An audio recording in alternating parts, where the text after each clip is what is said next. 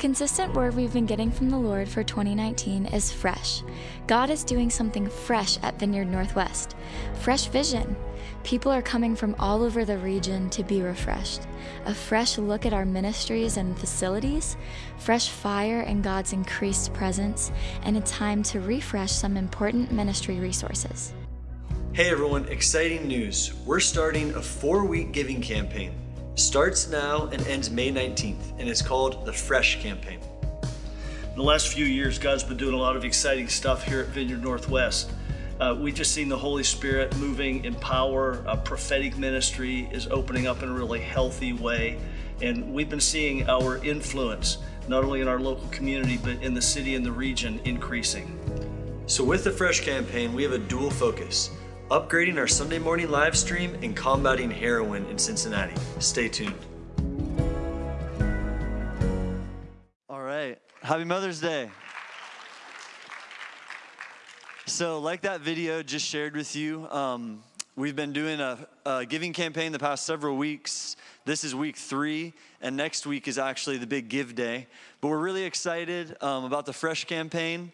And I just want to really quickly kind of recap what we talked about last week before I show you a really awesome video. Um, Jordan mentioned earlier, but a video we did with a community leader who's just seen a lot of uh, breakthrough and healing in our community around the opioid epidemic. So, Last week, well, well, let me just start here. The Fresh campaign has a three part focus.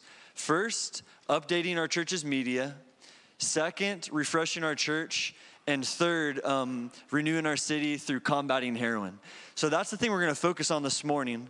But just to, in case you weren't here last week or um, just to show you again, last week we showed you some pictures and some renderings of what we're hoping to do to the building by October. Um, so, really quick, I just want to throw one of those renderings up just so you can see. This is the atrium. This is the area out there where you just got coffee. Don't worry, we're not going to put white furniture out there, okay?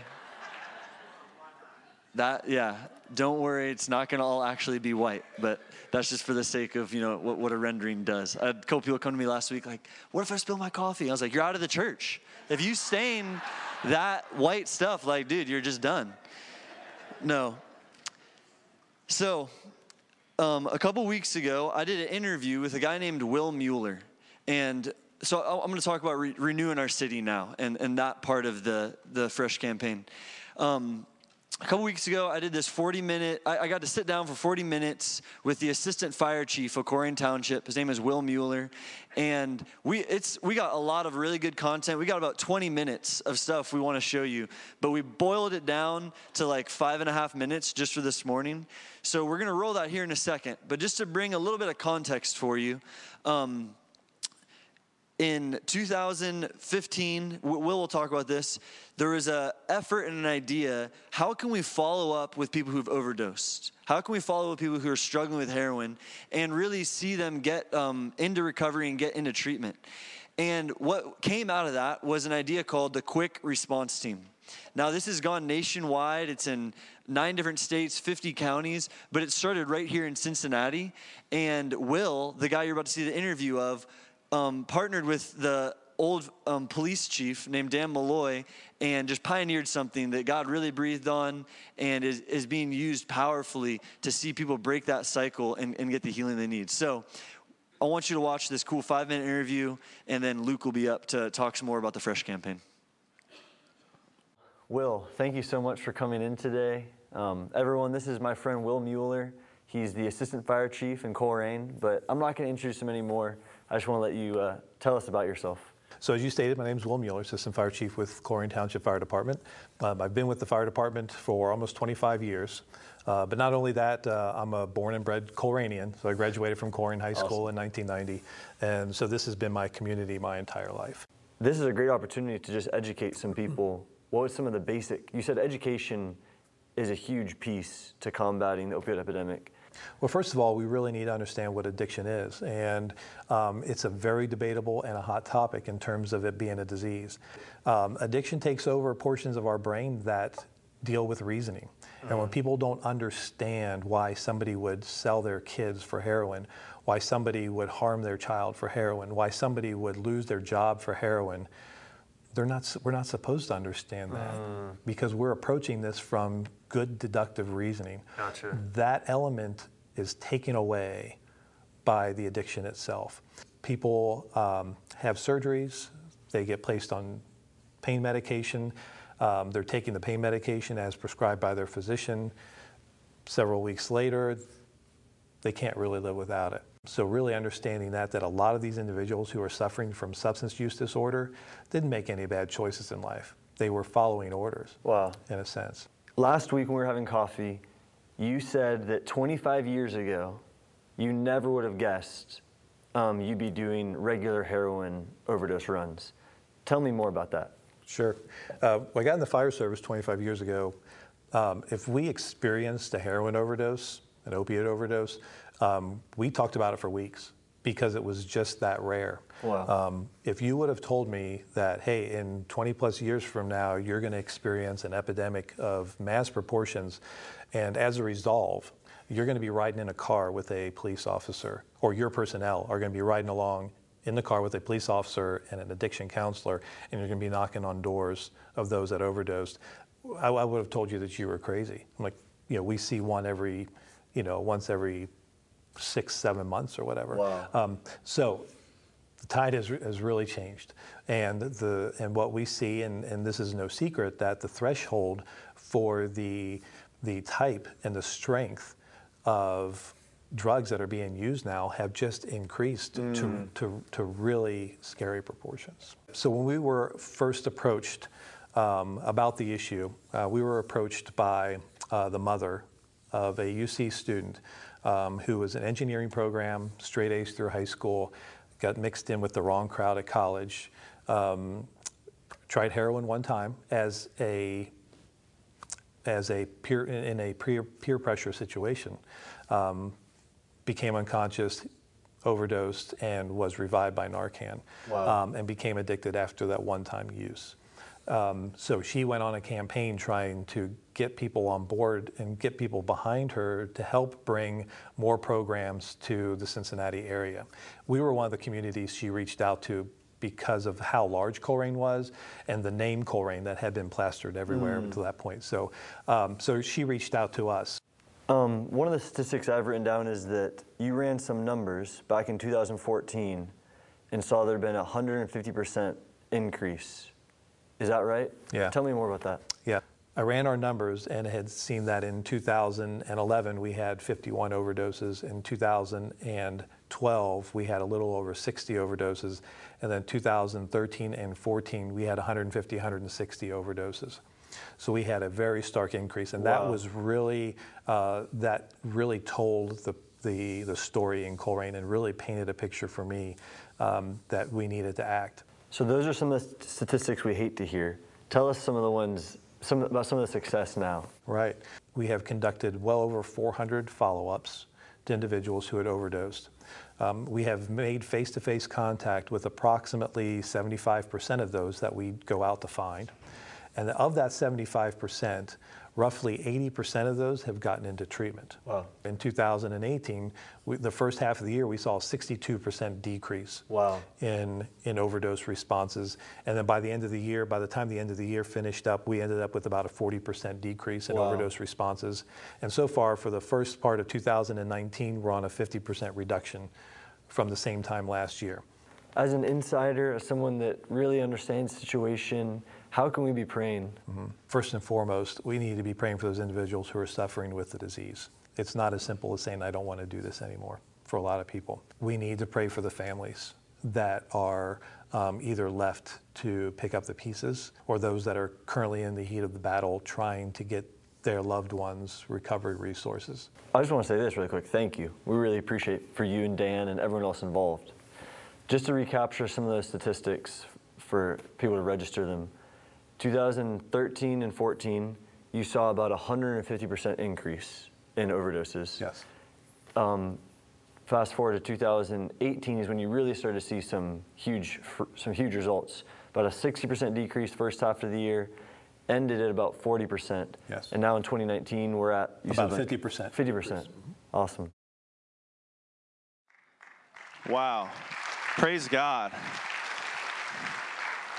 while I was sitting there, I felt like I heard Jesus speak to me, and I felt like he was saying, I am responding to the heroin situation in Cincinnati. I have a plan, and what the enemy has done, I have a response to it. And so we're just, jo- yeah, praise God. We're just joining in with that response. Jesus, let us just join in with what you're doing to combat heroin in our city. okay. So I want to share a little bit more about the Fresh campaign. I want to get into some practicals about how to give and about how to pray about what to give. Very first thing, I want everyone to grab, if you haven't already, one of these envelopes. Okay? So, um, one last reminder um, we're actually going to give 10%, before I get into the envelopes, we're actually going to give 10% of whatever we raise as a part of the Fresh campaign to what Will Mueller was talking about. So it's going to be really exciting just to continue to support that. And yeah, it's amazing. So, anyways, these envelopes, these are what you're actually going to give with next week if you're here to give or whenever you do decide to give. So you can actually take one of these home with you. We'll have more next week also, but we, we want to ask you to take one of these home with you today. And I want to also just share about how can we prepare our hearts to give. You know, there's really three things we have in our heart about preparing our hearts to give. The first one is we want to remind ourselves that we're acknowledging God as the owner and we as the stewards. God's the owner, it's His money. It's not 10% of it isn't His money, all of it is His money. And we, He is, He's commissioned us to steward it well. And so we just want to remember that truth as we go into this because it can be easy to start thinking of our money as my money. And when we think about our money as my money, then we're oftentimes closing off ourselves to hear from God. Second thing, and this is kind of funny to say, but acknowledge that we want to give sacrificially. You know, sometimes I don't want to give sacrificially. I'm like, no, I want to go buy chips or I want to go do whatever, buy Starbucks. But I think it's important to be like, no, like the real me, the person, the, the Jesus renewed me is generous and wants to give everything that God is asking me to give to the causes that He's putting before me. Third thing, we want to ask God what He wants us to give and then obey. It's pretty simple. Um, it's He's going to tell us. We're, we're, you know, we don't have to muster something up. Um, we just got to follow His lead. So I want to shift now into a framework for how we can understand what we need to receive, kind of in real dollars and cents, to meet our goal. So I just want to make it really super practical right now.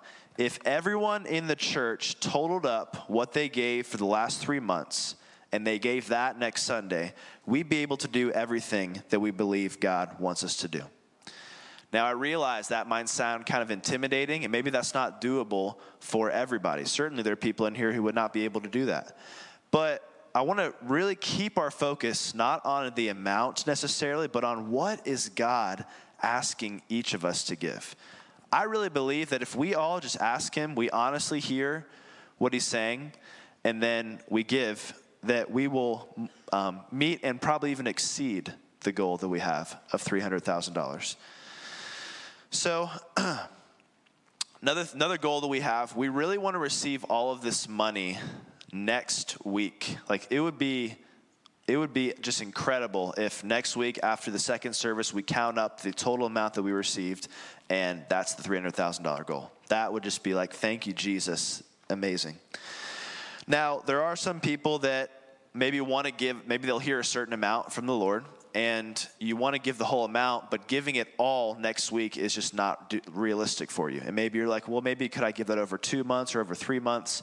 That's totally fine. If you want to, um, we're going to give you the option to pledge money next week as well, where you can say, hey, I'm going to give this much right now. I'm going to pledge this month before the summer's over. That will be the deadline for us. We want to receive all this money at least before the summer's over. Then you can do that as well. So we're so excited about what God is going to do through this campaign. I really believe that there is going to be a direct correlation with people, more people experiencing God, more people coming to into relationship with Him, and our influence um, increased in the city as part of this giving campaign. So would you pray with me?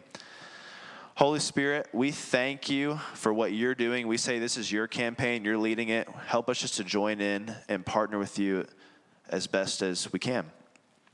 Ask for your favor and your grace to be on it. And ultimately, Lord, we just love you. We do this all for your glory. In Jesus' name, amen. Thanks, Jordan. Well, I know you came to hear Robby, not to hear me introduce Robby. So I'm going to make this brief. Robby is a personal friend, a family friend, and uh, he is a father to this house. Uh, he doesn't live here, but he has poured so much into us. What we see happening in our church right now is so much the result of Robby's ministry. And literally, one of his sons is on staff here and, uh, and getting married today. So one of our other staff members has become uh, Robby's daughter-in-law today. But um, yeah, it's going to be an awesome day. Uh, Robby has a powerful word from God for us. Uh, just excited to welcome him up here right now. Robby, come on up. Let's welcome Robby Dawkins. Thank you. Bless you. Awesome. Well, before I get started, I'm going to invite Aaron to come up really quick. And um, if he, oh, okay. Uh, here, let me just do it. He's he was going to save me from having to explain some of this stuff. Last time we were here, we had just some. We have some resources out there at the table. Last time we sold out of our Breaking Darkness, which is a deliverance series that I did for TBN. It's a nine-part series, and then we had a bonus disc with uh, uh, myself and Brian Welch doing ministry at a Korn show. It's an hour-long special that they had released uh, including the nine part series. So if you're interested in that, those are now out there. Finger of God 2, if you haven't seen this movie, how many of you have seen it? Raise your hand. Okay, man, it's it's. I wish I had time this morning to show you the uncut part of it, uh, but we really don't. Maybe when I come back, and that's me nudging them to invite me back. Um, I can show it to you then, but it's uh, it's it's a white knuckle. I'll tell you that. Um, and then also my third book, Do Greater Things, uh, which is. Um, one of my favorite stories in it, I think I shared this when I was here last time, was us doing a um, an invitation to accept Christ and a healing demonstration in a mosque. Um, I thought the imam was going to order our being killed, and instead he ran off the guys who were wanting to kill us. And so uh, it was really powerful. And then we have this is fresh off uh, the, I don't know what they call this, printing or silk screen or whatever. But anyway, uh, we have our wrist t shirts. If you follow us, if you don't follow us on social media, on Instagram, Facebook, you can click on there and you're going to see tons of cool testimonies. It's just to keep you doing this stuff. But you can do that. But it's uh, turn up the risk. And how do we spell faith? R-I-S-K. So this is talking about stepping out and risk. These are these th- this particular T-shirt is our number one bestseller right now. All the proceeds, of all this stuff, help us to go to our mission stuff. Um, and then this is one of my absolute faves because this is a phrase I say all the time. How many of you know we need to get back to preaching the prosperity gospel? True prosperity gospel, according to Scripture, is martyrdom and persecution. No claps on that one. Too late, you missed it. Closest place to the throne of God in heaven are those who've given their lives for the sake of the gospel and have gone through physical persecution uh, for the sake of the gospel. My friends, that's true prosperity. That's true prosperity. It's interesting because I'm actually, going to kind of talk on prosperity in a different way today. And then this one is our Take a Toll t shirts. If you don't know that part of the message is if the enemy comes after you, we are currently extracting a toll from the enemy for the 330 martyrs in Sri Lanka. And so we're going after a thousand people to bring to Christ to make the enemy pay for killing 330 of our brothers. We're gonna, we're, he's finally going to get it that he has to pay for each and every one that he takes out, and then he's going to realize it's going to be too expensive to keep killing believers. And so that, that is that message is back there. So we were just at Bethel, and, and Bill Johnson was like, "Tell everybody how you." Uh, how, how you make the enemy pay for whenever he attacks uh, the body of Christ. And I was like, You're on my Instagram. I appreciate that. You're following. That's good because that's the only way he would know. And so um, it was really powerful. We were also just in uh, Toronto. Um, our friends at CFAN um, invited us uh, there and um, was pinch hitting for Heidi Baker because of the tornadoes and stuff in, uh, uh in uh, Mozambique. Um, uh, we opened it off, uh, opened up the night, opened up the weekend. They're kind of doing a series on sort of redigging the wells of uh, revival, and so they were in the the building where we, my wife and I, went and just got powerfully touched and impacted um, by the Lord there, and so um, it was full circle for us to come back in. I mean, it's the reason why we came into the vineyard is because what we experienced in Toronto. And so, um, it, with that in mind, I kind of want to launch into something uh, this morning, and I want to, I want to, I just want to tell you now, brace for impact. This is something, and I really want you to pray, just even pray over yourselves that the Lord just help you see some things in the spirit and see some things by the spirit that you may not normally just see in the natural. God has something to say to us today. And it's, and it's important that we get this because it's, it, it'll change everything. If you get offended by what I'm about to say, uh, then good. You probably should get offended. Um, so many times I look back in my life when I got offended by stuff and I realized that the offense that was happening was uh, the Lord highlighting a religious spirit that I had. And He was putting His finger on it. And it's, it's, it's something that's important for us to realize is we as the body of Christ, when people approach you about stuff that happens of the Spirit of God in this place, stop being apologetic for it. My friend Corey Russell uh, says this, and I love it. He says, Quit treating the Holy Spirit like he's the drunk uncle at Christmas. You know, you got the drunk uncle at Christmas that kind of makes trouble and kind of makes a scene and all that. And he's like, the Holy Spirit will bring stuff to the surface. He'll bring problems and issues to the surface to get them dealt with. But don't treat him like the drunk uncle because he's not the drunk uncle. But he will mess up Christmas. He will mess up Christmas, and I love that.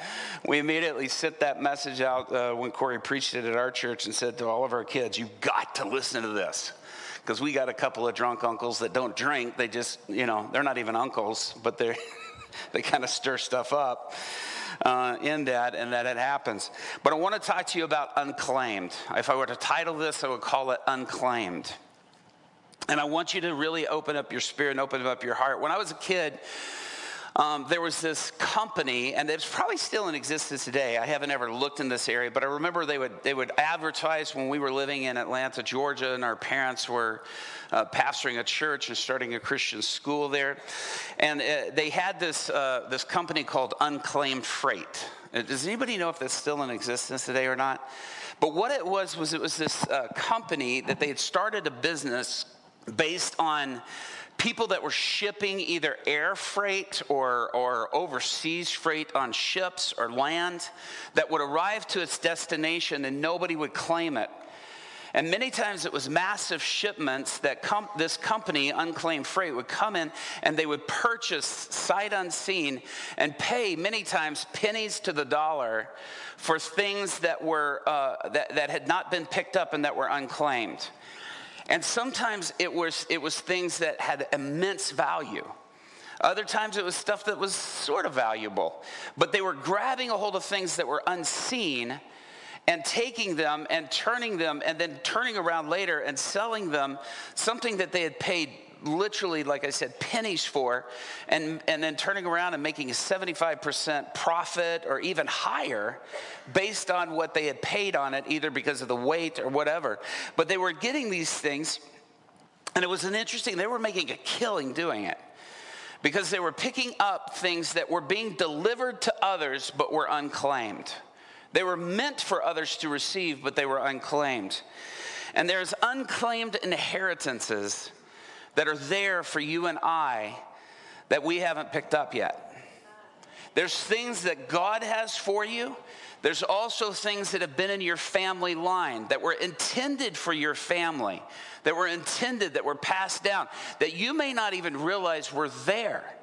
things that were by the Spirit of God, that were released callings, giftings, anointings, talents, abilities that were released that were unclaimed. Now, let me tell you something the enemy is, the, is a thief. And he will seek to claim what God has released as a blessing to expand his kingdom, capture it, and prostitute it, and turn it into something that will draw people into darkness. He will try to use those giftings, talents, and abilities to, to, re, to claim those and to use in his counterfeit kingdom if they're not grabbed a hold of. There's lands, even. It can even get into tangible things lands, physical inheritances, even of money, things like that. I know that sounds contradictory to what I just said in holding up the t shirt, but I'm telling you this is true that the enemy has come in and, in and robbed and stolen, and there's a way to recapture that because God intended it to be in your bless, to be in your possession for the purpose of blessing His kingdom. Now, let me tell you something. The ultimate inheritance, according to the scripture, that is, that is being released on the earth is the inheritance for Jesus to receive millions and billions of souls for the sake of the gospel. If you look at scripture, it talks about that over and over. The ble- Jesus is willing to go to the, to the crucifixion of the cross, to go through the torture and all that, to bring back, to reclaim souls that have been lost, to reclaim lives that have been lost. And we say souls just to specifically understand humanity to bring them back under his lordship and to reclaim that which the enemy has stolen, that which has been lost and has been stripped away. Everything that you have in your possession, everything that you are in talents and abilities, ultimately are for the goal of doing that. But Paul makes it very clear when he says, when there was an argument over him using some of the offering money to eat with, and they were like, no, don't, don't touch that for your travels. You need to go, you know, you need to work this job where you've collected this. And he stops and he says, don't muzzle the ox while he's treading out the field. God will let you and intends for us, and something that Luke had just said, all of this blessing of our finances, it's not that 10% belongs to God, it's that all of it belongs to God. And we as stewards have to be in tune with the Holy Spirit to know how to release that and how to give that in order to release a greater inheritance. Why? When you take a look at the, the, the, the servants that were given the talents, that were given the money, it was based on how they used it and multiplied it and how they sowed it versus hitting and hoarding it that gave it in order for them to receive more. They were promoted. The money was not theirs, it belonged to the master. It wasn't given to them to keep. When one of them treated like it was something given to keep and to hang on to, he was rebuked and it was taken away and given to the other one because he did not use it in accordance with the master's will. God is calling us to use what He has poured into us for the purpose of the Master's will. If there's an anointing on your life for healing and you're sitting there only focusing on what's going to advance or build your ministry or your kingdom, you will lose it. Because it's not about building your ministry, it's about building His ministry. It's not about building your name, it's not about drawing attention to us, it's about drawing attention to Him. That's the inheritance for Him. And he's glorified when we take the see that the tactic of the enemy in the garden was to lure Adam and Eve into a desire to possess for themselves rather than being under the blessing and the grace that the Father had intended them to be in in relationship with him. So the enemy comes and says, God's withholding from you. You know, if you eat of this tree, you won't die. You won't die. They were forbidden and restricted from the tree of life because they partook of the tree of knowledge of good and evil. Whenever we seek to possess intellectual ability or we seek to possess something that builds us up or increases us. I'm not saying in, being intellectual or being intelligent is bad. It's not.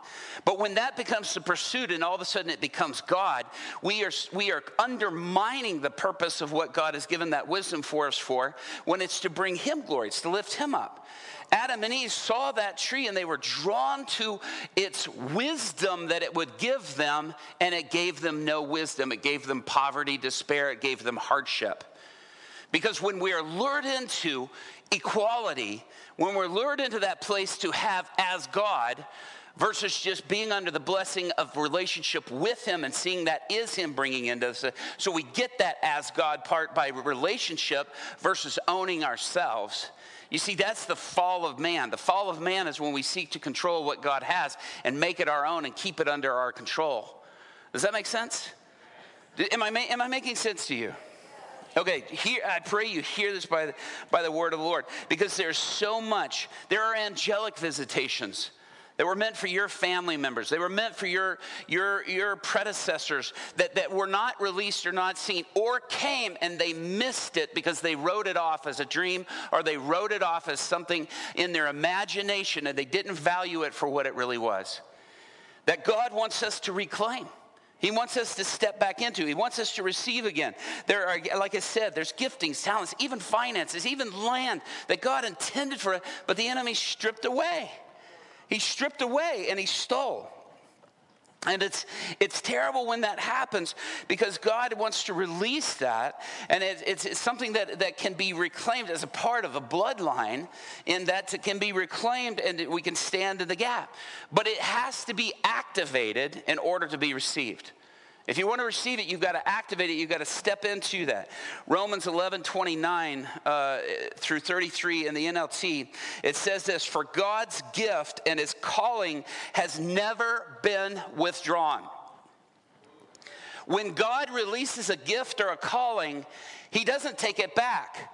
So if it's been released, it's sitting there if it's not been acted on if it's not been activated. It's been released to the earth and no one stepped into it, so it sits there and it waits.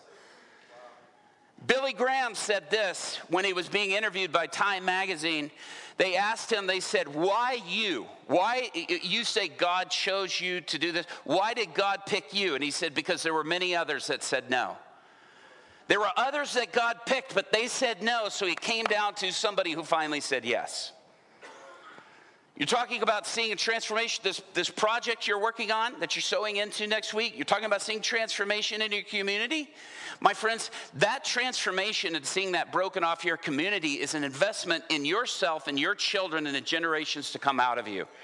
It is not just about giving into those people over there, because those people are you. They're in your community, therefore, they are you. When we see the down and out, the broken, the hurting, the wounded, is not them, but us all of a sudden, then we've embraced the heart of the Father. Then we've embraced the heart of the Father. And look at that person who's struggling and in agony and pain. It's not, well, they got there by their own doing, but look at them and see that could be my son. That could be my very own blood over there. You see, that's the heart of the Father. Is when we embrace that in that way, and then all of a sudden it breaks our heart when we see that pain. He says, he goes on to say in verse 30 in Romans 11, once you Gentiles were rebels against God. But when the people of Israel rebelled against him, God was merciful to you instead. You are on the outs. And they rejected the promise. They rejected the Messiah. And so he opened up and said, Whosoever will. He's speaking about the receiving of the inheritance that, that was intended for the Jewish people that they rejected. And now you and I, and they surrendered in Christ. And now you and I are brought in to receive. We still pray for them that they will open their eyes and embrace because God had an original promise that we want to see again reclaimed and not left unclaimed. But you and I have been brought in of the promise to another because they didn't embrace it. Does this make sense? Am I, am I, am I, am I putting you to sleep? I can read from the book of Numbers. I'll go there if I'm, if I'm, if I'm making you drop off. Just trust me. Verse 33, skipping down to 33, he says, Oh, how great are God's riches and wisdom and knowledge. There's great wisdom, riches, and knowledge that is waiting, that is waiting to be tapped into, that is waiting to be received. Many have gone unclaimed. Many inheritances that have meant that were there.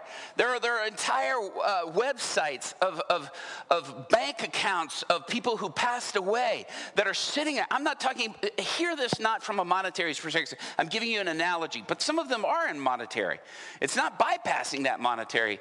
But when all of a sudden we, we, we, we the, the people don't realize what is there, they don't realize what has been left to them so they don't, uh, they don't claim it because they don't, they're not even aware that it's there.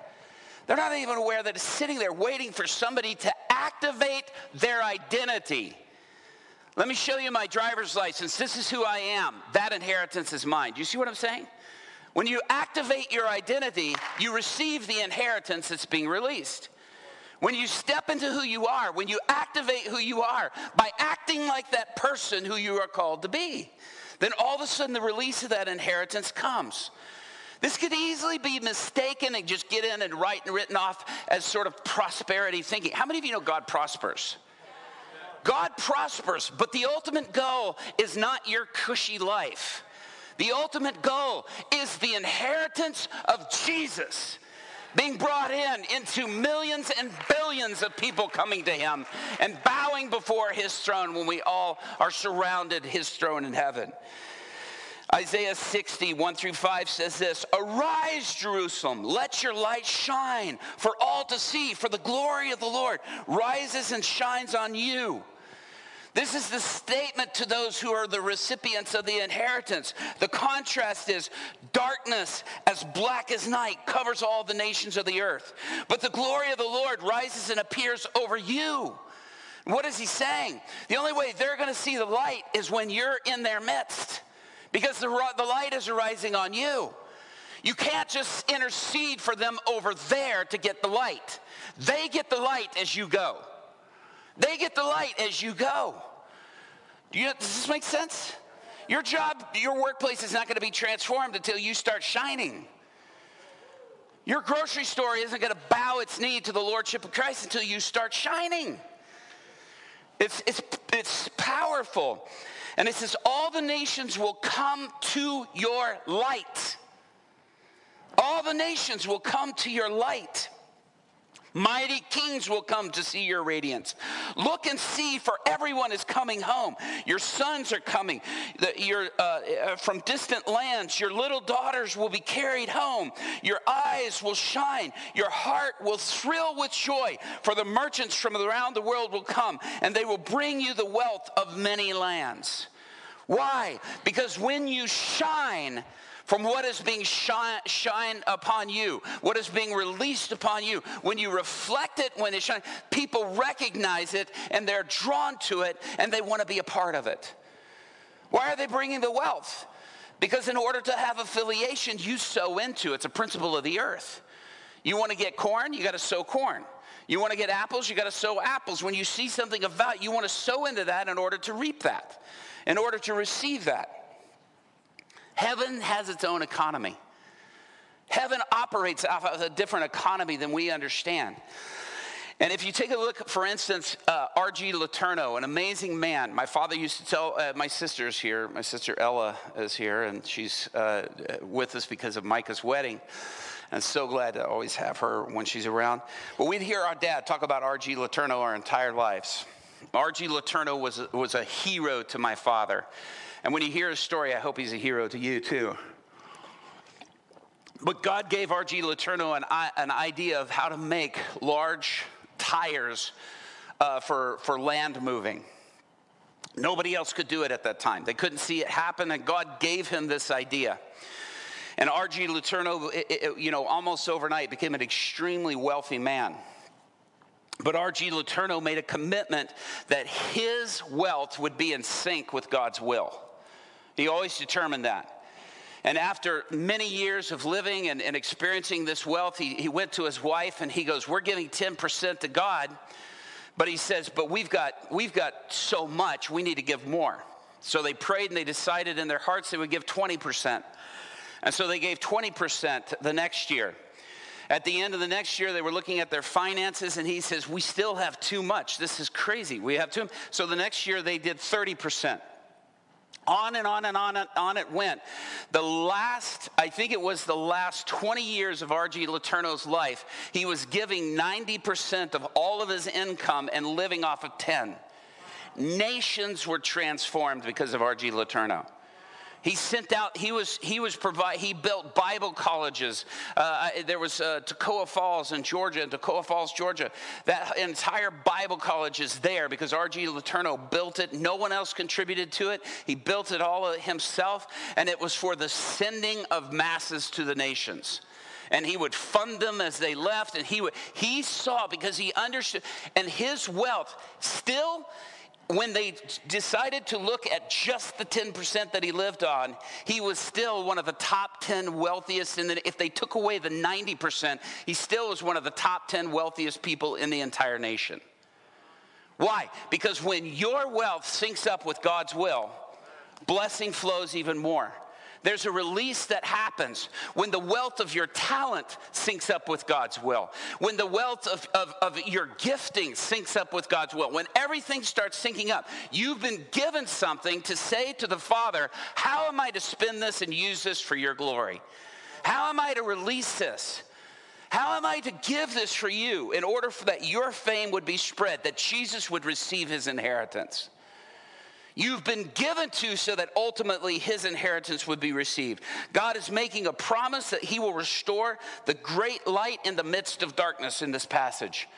That he will restore it. He's committing to bring home uh, what the enemy had stolen away and to restore the radiance of a tarnished people of God that they would be restored as they stepped into looking and reflecting Him rather than gaining for themselves. Does this make sense? One person, yes. Okay, good. I'm glad I really got you, really got you locked in here. But all of a sudden, what happens is when we lose focus of that, it gets tarnished and snuffed out. We lose it. A mighty move of the Spirit can happen in your life, and all of a sudden, you'll have people around you go, you know, kind of tone it down. You're getting a little weird. You're getting a little crazy. You're getting a little off course. You kind of want a little too much. Are you going to listen to that? Are you going to listen to what God's doing on you in the moment? Are you going to roll with what He's doing, what He's releasing? The power of the Spirit that is being released in and through you? Because that's when you will shine and the nations will see it. Not when you stop and you yield to the voice and go, oh, I've got to make this palatable to ungodly people. Hello? Now you're waking up. Isaiah 49, eh, verse 8 in the King James, it says, Thus saith the Lord. And I love it because King James says, like, Thus saith the Lord. And I love that powerful. And man, sometimes you get them like that. And when you get them like that, give them like that. But don't add that to it to make it a Thus saith the Lord if it ain't. You know what I mean? Because then it'll jack it up, it'll mess it up for you.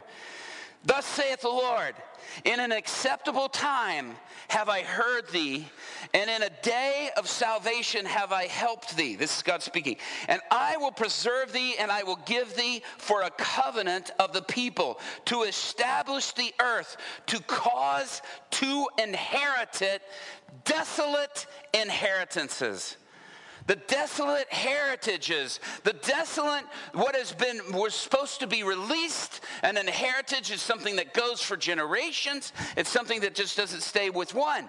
But those that have become desolate, there are things and there are moves of God that have become desolate in our day and time because they were abandoned or walked away from or, or released too early. I got a text. Uh, you guys, anybody ever see the Marilyn and Sarah show? Anybody ever watch that show, Marilyn Hickey and Sarah? So they sent me this text this morning. They didn't know I was preaching in a vineyard. I sent it to Van and, and Wilson. Sent this message, and they said, they said, um, Robby, it's Mother's Day. Are you ministering today? Question mark. He answers yes. Two words: Lonnie Frisbee. See, only the people who laugh understand the story. Lonnie Frisbee, uh, you know, if you know anything about him, he was this young hippie preacher that nobody gave any attention to. This young 19, 20 year old kid walking around the streets of LA, praying for people, leading people to Christ, flowers in his hair, you know, bells around uh, his bell bottoms, barefoot. you know, probably didn't smell the nicest, but he was preaching Christ and leading people to Christ like crazy. He, meets a guy by the name of Chuck Smith, and Chuck Smith invites him into a church called Calvary Chapel. And it just, Lonnie coming in, literally within, I think it was within two months' time, the church grew from about, I think around 100, 120 people to over a 1,000 within a couple of months. And it was filled with all this counterculture people, you know, and, and they had to make room for it. What came in was very uncomfortable to Chuck and to the rest of them because it was very different than anything that they had seen or felt or been around. You know, it was very, it was very uh, in their face, so to speak. And Chuck made lots of room for it, and, it, and sort of in the culture, the hippie culture, there was allowance. But eventually, Chuck became very uncomfortable with the Holy Spirit activity that Lonnie produced. And he began to try to confine it and begin to try to. So there was a permission for you to come in barefoot and a permission for you to come in shirtless, but you couldn't come in, you know, releasing this power of the Spirit. It was being confined. And so all of a sudden they began to see it diminish. Well, John Wimber uh, began to recognize that, and he was the pastor of the Yorba Linda uh, Calvary Chapel. And so he invited Lonnie in Mother's Day, and there's a big debate of whether it's 1979 or 1980. Well, if it was 79, we are today at the 40th anniversary of that visitation and that outbreak of revival that happened at that church today. And as Lonnie uh, stood up to preach, a visitation and the power of the Holy Spirit hit so strong and so hard, a group of young people instantly began to speak in tongues and erupt in tongues. And there was this massive wave. John didn't know what to. John, John Wimber's sitting on the keyboard, just looking and staring in awe and shock at what was taking place because he had, as his term in Calvary uh, Chapel, he had not seen such an outpouring in that way. He had seen it shoved off in the side room for his tenure in that time.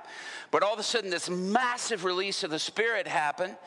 Well, Eh, John, of course, picked that up, and John was more of an equipper than Lonnie was, and he developed, you know, equipping and equipping people from all over the world. But later, there was, there was, they moved and began to equip and began to release, and they were rolling with the launch that had come in that Mother's Day. But we see sort of in 1995, where in 1994, the release of the Toronto blessing or revival or outpouring, as many then called it, the outpouring in Toronto. At first, then called it the Toronto blessing, and then now uh, have, have seen it as a massive revival.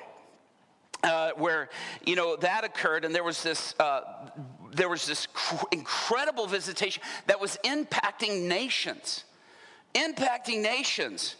But again, what happened is, is that there were certain people that were threatened and fearful and began to want to restrict and restrain, just as uh, Chuck had done with Lonnie. All of a sudden, restriction and restraint started coming in to block that. And this time it was sad because it was like the board that was leading at that time. And we saw in 1995, uh, through various circumstances, a parting of the way, but there was a diminish that occurred within the vineyard movement. There's no, there's no question that happened. You could look all through history and you could see something was lost. Same thing happened with Brownsville Revival. All of a sudden, there was a division between uh, Michael Brown and, and uh, uh, forgot his name. Huh? No. Michael Brown and the pastor Kilpatrick, John Kilpatrick. There was a divide that happened over them, an argument over some things that had happened, and immediately everybody who was going to the Brownsville revival said when they went from one week to the next, it was like a switch had been shut off. Why? The enemy had come and robbed an inheritance. The enemy had come. That was only a 15 year run for us and our heritage and our. And so let me say this when we see all of a sudden there is a desire, when whenever we try to come in and try to control anything of the Spirit or try to legislate or come, whenever we do that, there's a loss that occurs and there's an inheritance that then gets shut off and it lays dormant. It's like we've concluded. This is something that uh, my friend Shawn Bolz wrote in, in, a book that he said, and he wasn't specifically speaking to this, but I was just with Shawn uh, last week. And he says this Since the advent of Christianity, most moves of God have happened with the conf- within the confines of a church organization. When these moves did extend beyond the reach of the church. They impacted only thousands, but were meant to impact millions. And they are restricted to thousands because at some point there's a stepping in and there's something that releases, uh, that, that comes to say all of a sudden, this is reckless or this is dangerous or this, and we seek to control. We've got to pastor things, right? We've got to lead and guide and pastor and bless. But whenever we stop to step to come in and control, now this is not giving you permission to come and to tell any of the pastors, hey, you're starting to get in control of this or this because you're not letting me do just whatever I want and make any messes I want. Don't go there. That's just being immature. If it's for, if it's to, again, because if it's for the building of your ministry, then that's not the goal of Christ. It's to bring the inheritance to Jesus of His. That's the goal. The Lord told me thousands were impacted by these revivals when they were intended for millions. Before I had read that in that book, thousands were, were impacted when it was intended for millions and millions and millions to be impacted.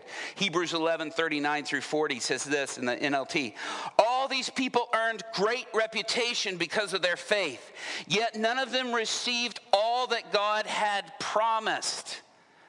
So there was more to be released. There was more to be released that they didn't receive. For God had something better in mind for us so that we would not reach perfection, that they would not reach perfection without us. This is saying to us there is more of an inheritance to be released, but too, too often they're cut short.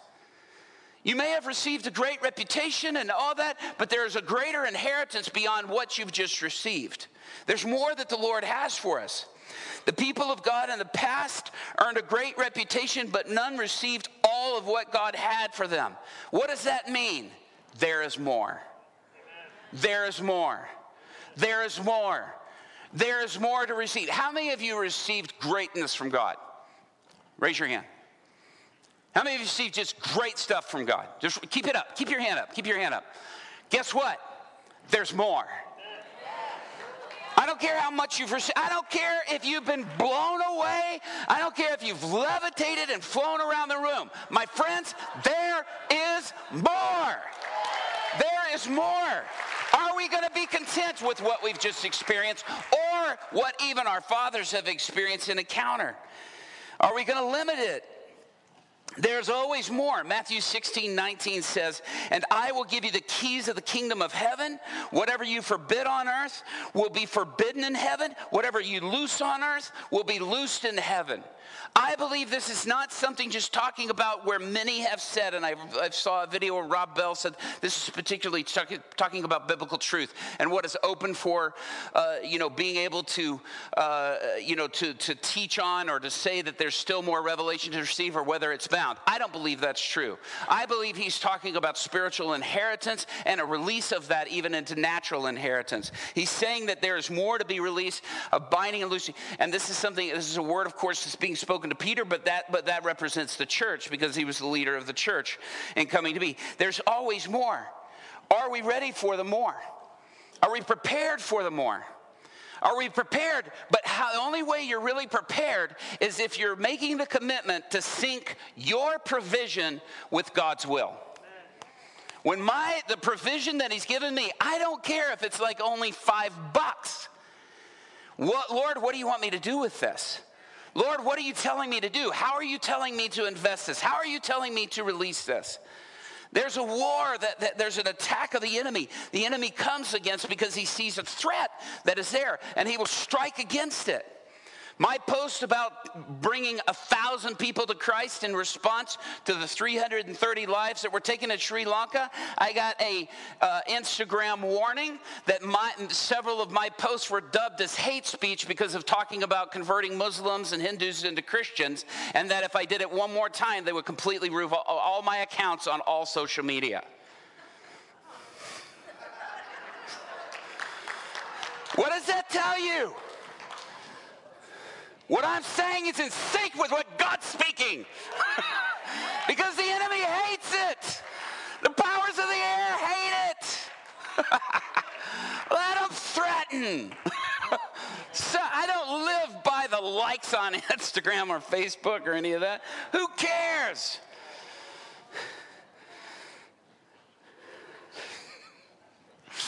when we were in Toronto and we were. Um, when I was uh, there and, and, at the end of uh, speaking, uh, Cindy Jacobs, who I just met, man, I got a long way to go before we get before we land this plane. Cindy Jacobs, uh, she stops at one point and she calls me up. We just met on the plane before. Did, I, I, I, don't really know Cindy. Just, we just had just a, a, exchange of a few sentences and words and identified ourselves as fellow itinerates and just really basic, you know. And she calls, she calls uh, me up on stage. She says, Robby, come here. I want to prophesy to you. And there, there's an incredible outpouring of the Spirit that was happening at this thing. And she calls me up and she turns to me and she says, The Lord is asking you, will you bring me one million souls from the Middle East? Will you bring me one million former Muslims to come into a relationship? Will you give me one million? And man, I felt the Spirit of God hit me. And I ended up on the floor just like I did many years ago. And I was rocked for about 20 minutes. It was shake and bake right on the, right on the stage, man. You can see it uh, on social media as it was happening. And as I'm laying on the ground, I just had this conversation. Angie and I had had this conversation with Jeremy Riddle backstage where I told him, I said, yeah, everybody's going after these big stadiums. This. I said, dude, I don't care about the mass amount of people. I want to impact and equip the indigenous people to take their nations. I want to, I want to, I want to equip and impact them. You know, the big meetings are cool, and I think they're great. I'm not speaking against them, but I'm like the truth sort of, you know, vision of transformation. You got to think China and the underground church in China and impacting these closed nations. And I said, I want to go after them. And I had just said that to in the back room, and, his, and she says, she made this comment. She goes, The Lord's transitioning you from a place of, of, of speaking in churches and in arenas to bringing you in stadiums. And he's going to put you in a place of stadiums. Now, in my mind, as I'm hearing her say this, I'm like, I don't really care about the stadiums. I want to see its from impact through that. I get up off the floor and I go over and I sit by uh, Shawn Bolz, and he looks at him. He goes, Million stadiums? He goes, Dude, that's too small for you. You're taking nations. You're going after nations. You're going after nations. Why? Because when you allow your vision to be bigger, don't dream within the realm of your possibility. Dream within the realm of God's possibility. Don't limit Him. Don't limit Him. Get beyond just what you think and how you see it. So much has been stripped away from the church because of being consumed with the thought of materialism. And we lost what true prosperity looks like, and that's bringing Jesus his inheritance. That's being, you, uh, God will make people wealthy when they decide that they are being made that in order to advance his kingdom and expand his kingdom. He will let you uh, be blessed. He, will, he won't muzzle you in doing that. He will bless you beyond measure. Too many times I've had, you know, churches and ministries that, that re- uh, restrict, if you see something happening in the world, sow into that in order to reap where you are. Don't stop and go, well, we just got to focus on, you know, just this, but go beyond that. Go to the why. Think bigger than what your impact is. You want to receive, the scripture talks about a prophet's reward. You want to receive that? You do that by giving to them, by sowing into that, and you receive it. Sowing into nations to receive for yourself. If we are motivated again by that materialism, it's being motivated by pride and by just self gain. In Revelation 2:26 in the King James it says to all who overcomes and who obey me to the very end. And I love how the message Bible says it, who stays at it refusing to give up. Refusing to give up. To them I will give authority over all the nations. Let me say it again. To them I will give them the authority over all the nations. Some of you are just trying to figure out how to get authority in your own house. God's vision for you is bigger than your vision for you. Start stepping into His in order to achieve yours. Does this make sense? Am I speaking a language you understand? I want this to hit your spirit hard because let me tell you, God is calling us to an awakening. We are here to recapture.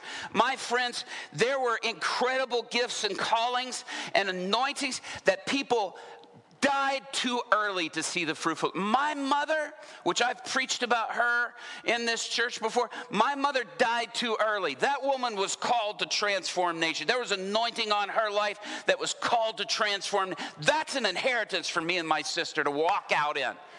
Not just to receive of, but to walk out in, to step out into.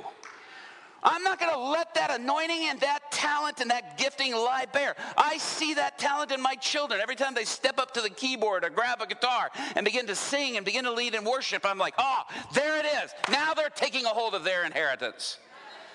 Now they're taking a hold of what God intended to go for generations. And not just for one person. It lies dormant until you pick it up. Other people dropped it off because they stepped into sin. They abandon it. I've been very public and I've shared very public my father's struggles, and, and he's told me to. He's encouraged it because he was very public with it. But everybody, my, my whole family, uh, look, extended family, they look and they say, You are living your father's dream. Everything you're doing was your father's dream to do for his life. My sister can attest to that. It was his dream to go to nations. It was his dream to go and just preach the gospel and to equip the church all over the world. It was his dream, but it got cut short because the identity thief came in and robbed him of the truth of who he was called to be. Well, that calling is without repentance. God doesn't take it back and go, you didn't spend it well, so I'm removing it. No, it sits there until somebody reclaims it and activates it and steps back into it. I'm determined to live my life doing that so that I can look back at the enemy and say, You thought you stole a calling, but I'm reclaiming it for the sake of the gospel as an inheritance for Jesus.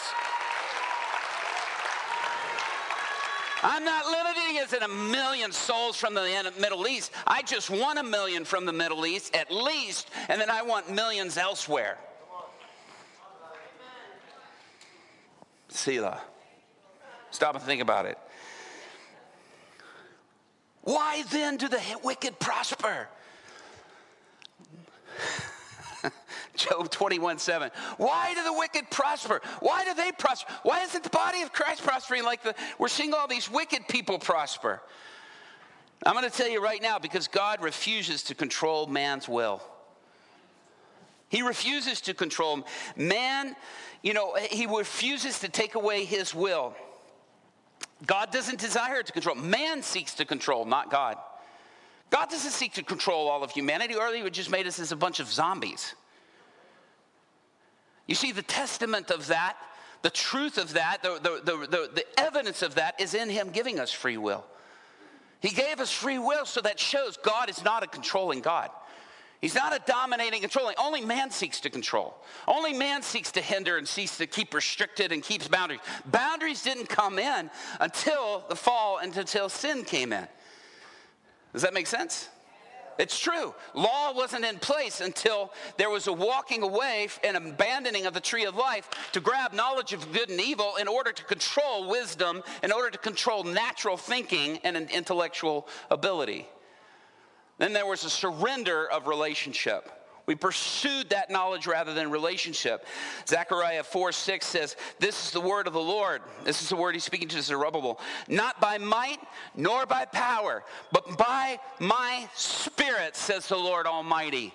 These are inheritance that will not be rich, achieved, my friends, through natural might, natural talent, or natural ability. They will only be reclaimed by the Spirit of the living God by us syncing up with that purpose, with that will. I pray this awakens in your spirit. So many of you have seen inheritance. So many of you have had callings that got stripped away. Maybe there's some of you uh, moms here that all of a sudden you were you had this dream to do stuff for God, but all of a sudden you started having babies and you're like, oh, I had to surrender that, or an education that you felt to get that you weren't allowed to get. That is lying there waiting for you to reclaim it. Don't look at your children or your husband as having robbed, robbed you of that. Reclaim it. It's waiting for you to grab a hold and run with it again.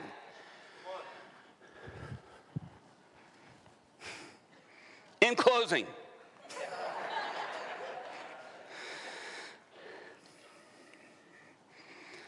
Romans 4 17. Is this speaking to your spirit? Guys, I'm telling you right now, you wanna, you wanna unlock physical inheritances that have been stripped away from you? You wanna unlock that? How does that happen? How do you, how do you activate that? By sowing. By sowing in finances, to release it, to unlock it. When all of a sudden the enemy starts hitting your finances, that's not the time to hoard, that's the time to sow. And sowing is beyond giving 10%. 10% is the minimum. That, that, was already said here. I think Luke said it or Will said it. That's, that's just the minimum. When you live in a, you want to live in abundance, you live in abundance by stopping and saying, God, it's all yours. Just tell me where to write the check to. Tell me where to release it to. 10% belongs in this house as a promise and as a commitment, as this is where I'm planted, this is where I'm at. But above that, the Lord's going to say, here, here, here, pour here, pour here, pour here, in order to see transformation in your city and in the entire world. And an inheritance, and then the Father will see that your, your actions, your spending, woo, that was a little close. I was, about to, I was about to levitate right there. That was the opportunity, and I, you see that? I'm going to reclaim that inheritance right. Romans 4 17, the latter part. For if God's presence, for in God's presence, he believed God can raise the dead, speaking of Abraham, and call into being things that don't even exist yet. That's an element of faith. Why? Because they do exist in heaven. They're waiting in heaven. They're just waiting to be put into action. They're waiting to be released here on earth. They're sitting there waiting. You're not waiting for God to do anything. It's there waiting for you to step in your true identity to reflect God as a giver, as a planter, as a steward, as a sower, as a benefactor, as a father, as a mother, and as you do, the release of heaven comes.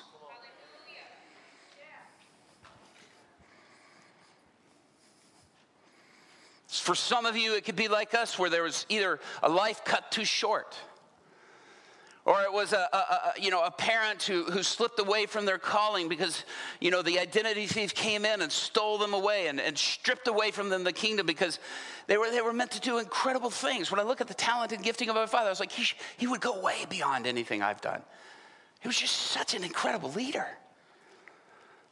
There's some of you here, and I wanted to give this a response. And I don't, I didn't look at what I'm supposed to do next. Is there supposed to something happen after this?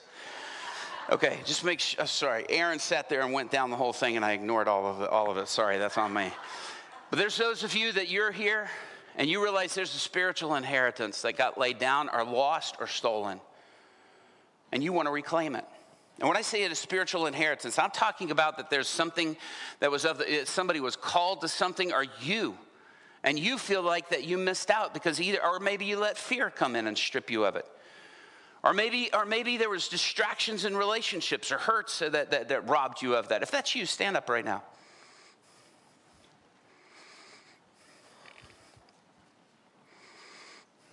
It may be of generations past, of, of in the past that you're in, you inherit. Or it may be of, of, of, of you yourself and decisions you made, or things that happened to you, or the enemy coming in and distracting and robbing. I want to make sure that you understand the clarity of what that is. Now, there's those of you that feel like there's been physical, there's been natural inheritances. Maybe it was land or something that was stripped away, or maybe it was a blessing in, in, in finances or something like that, that the enemy came in and, and it just robbed. Somehow it got robbed, somehow it got stolen. If that's you, stand up. Something that, that should have been given to you, that should have been released to you.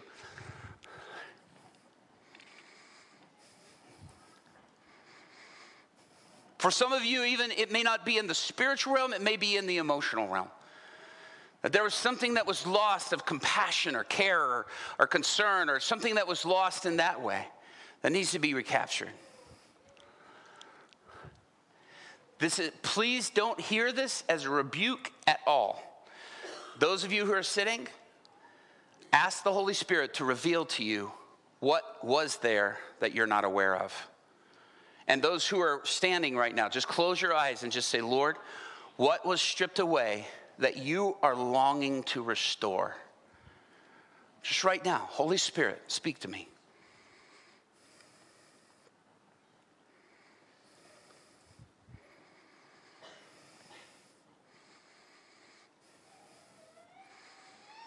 For some, it may be a history of broken marriages that were supposed to be lighthouse marriages. That the enemy has come and he's stripped away and he's robbed.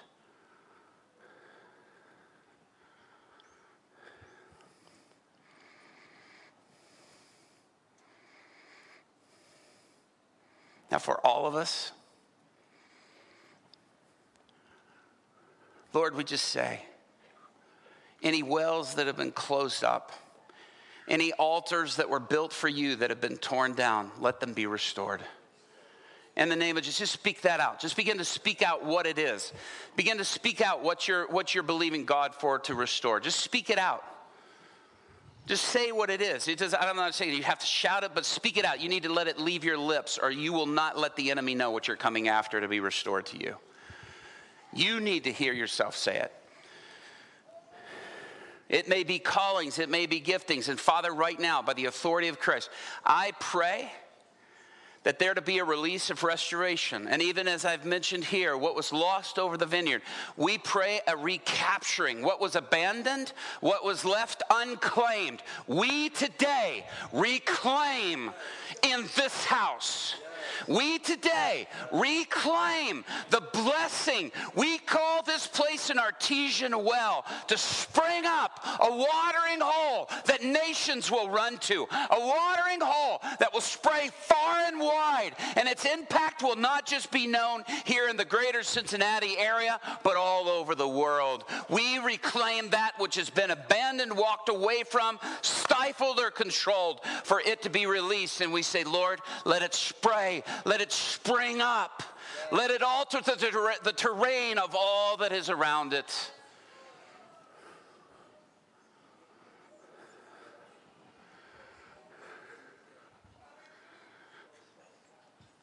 Now, for some of you, you just need to just tell the Lord where, where all of a sudden you moved away from that.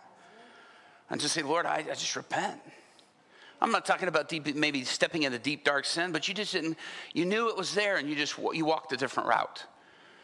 And just say, Lord, I'm getting back on that track. I'm reclaiming that, which was lost.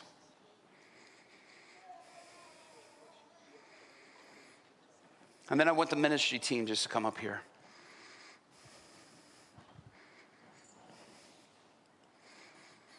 And if you're feeling something stirring of the Spirit on you, that is to reclaim something either for your house or for your family or for yourself or for the release of, of, of what's been in the vineyard or even uh, because that is not just a promise over the bigger, broader group of churches. That's a promise that's for Northwest. It may have started 40 years ago, but it's here for today. And if you are if you're like I need I want somebody to pray with me in agreement, to recapture and to reclaim that, I just want you to come up here for prayer right now. I just want you to come and just have these guys just pray for you and just a release and agreement. I don't know where the if any worship type person is close or near.